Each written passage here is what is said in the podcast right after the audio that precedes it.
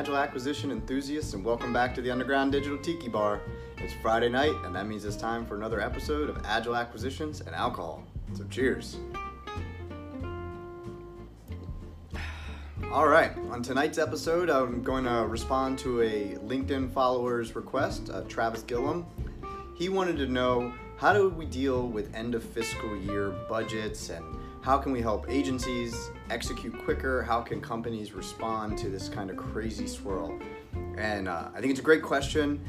It kind of put me on, on, on uh, sort of shock to think we are really there. We're at that point where uh, it is end of fiscal year again and everything is in that full swirl. I've been hearing it quite a bit, but um, tried to believe there was a little bit more time left in the summer than it actually is. Uh, so let's get to it. Well, uh, so first and foremost, agencies find themselves in this situation where they uh, sort of protect the money all year long for specific requirements, and then they get to the end of the fiscal fiscal year. Uh, of course, remember they got their money late because of continuing resolutions, uh, and then uh, there's also the execution uh, rates that the the budget gets. Um, handed out to agencies and then filters down to the particular offices that execute them. Uh, and so now we find ourselves in this place we find ourselves every year, end of fiscal year. Agencies have money, they need to spend it. If they don't spend it, they'll get less money next year. A conversation for a whole nother video because I have lots of thoughts on that. Um, but the reality is, for better or worse, this is the space where agencies find themselves in every year. And uh, you know, there's a couple options, right? So there's uh, buy a whole bunch of hardware that maybe you need or maybe you don't need. That's not a great use of the money uh, unless you're a company that sells hardware or the agency actually needs a tech refresh. Uh, but generally speaking, there's other needs where that money could have been a little bit more effectively applied. Um, and it doesn't get there because they supposedly take too long.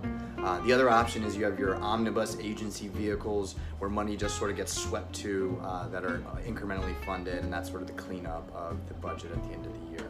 I spent many of late nights on the last day of the fiscal year doing exactly that. So, um, but there's a third option, and that third option is exactly what we're here to talk about uh, every week, really, and that's agile acquisitions, right? So it's how can agencies spend this money on good, on good requirements quickly, uh, and and get some good value out of that money and doing iterative small acquisitions can be a great way to do that, right? So if we're not spending those real long timelines creating this like never ending uh, technical requirements document or systems requirement document, we can put some core requirements down on a document, bring in a vendor, uh, and get them developing for like an MVP at least or a prototype. Um, those are things where we've seen over and over again. Not only can we get them awarded in just a couple months, but actually get delivery within six months from the requirement. It's absolutely doable and a great use of the funding. Um, there's several mechanisms which you can do that in, right? You can do that under simplified acquisitions. Remember, commercial acquisitions, 13.5 gives you up to $7 million. It's a lot of money to spend at the end of the fiscal year to get real valuable delivery of software development capabilities. You also have all of your small business set aside exceptions under FAR 19.5. There's tons of 8A vendors out there uh, that can do great development work. And I know some agencies have concerns about the 8A program and what that means for future operational deployment. Uh, US Digital Service has worked with the 8A program manager. You can go to the techfarhub.cio.gov, see the 8A initiative. There's actually statements of objectives already written and a signed memorandum from the 8A program director that says if you use these requirements, uh, then you, you can use the 8A program as long as it makes sense to fulfill these, but then you can move out of the program um, and that's not something that's actually created for the digital service.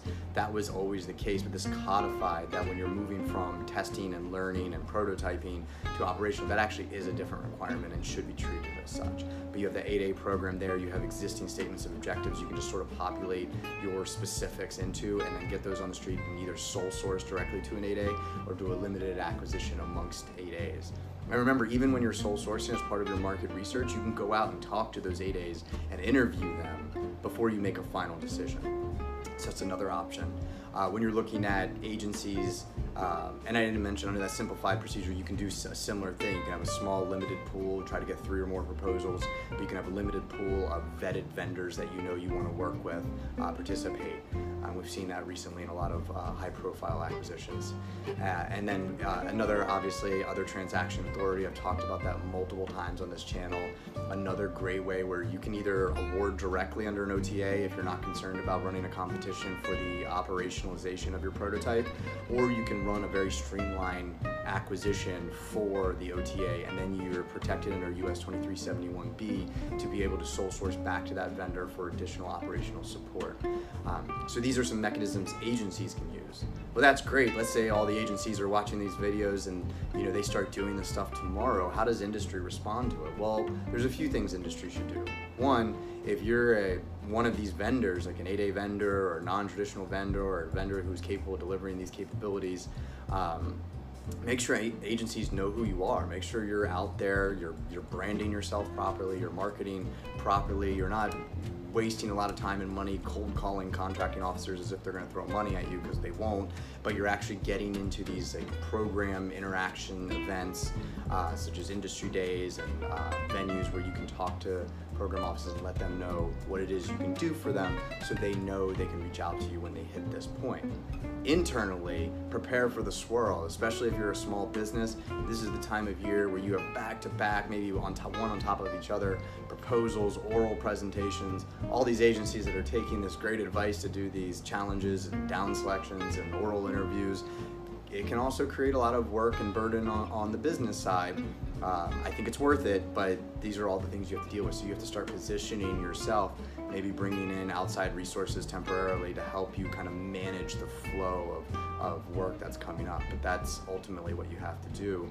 You know, stay on top of postings and make sure you're reaching out. Now's the time to reach out to those folks that you know um, maybe dealing with these sort of end of year budgets uh, and have needs in areas that you can satisfy.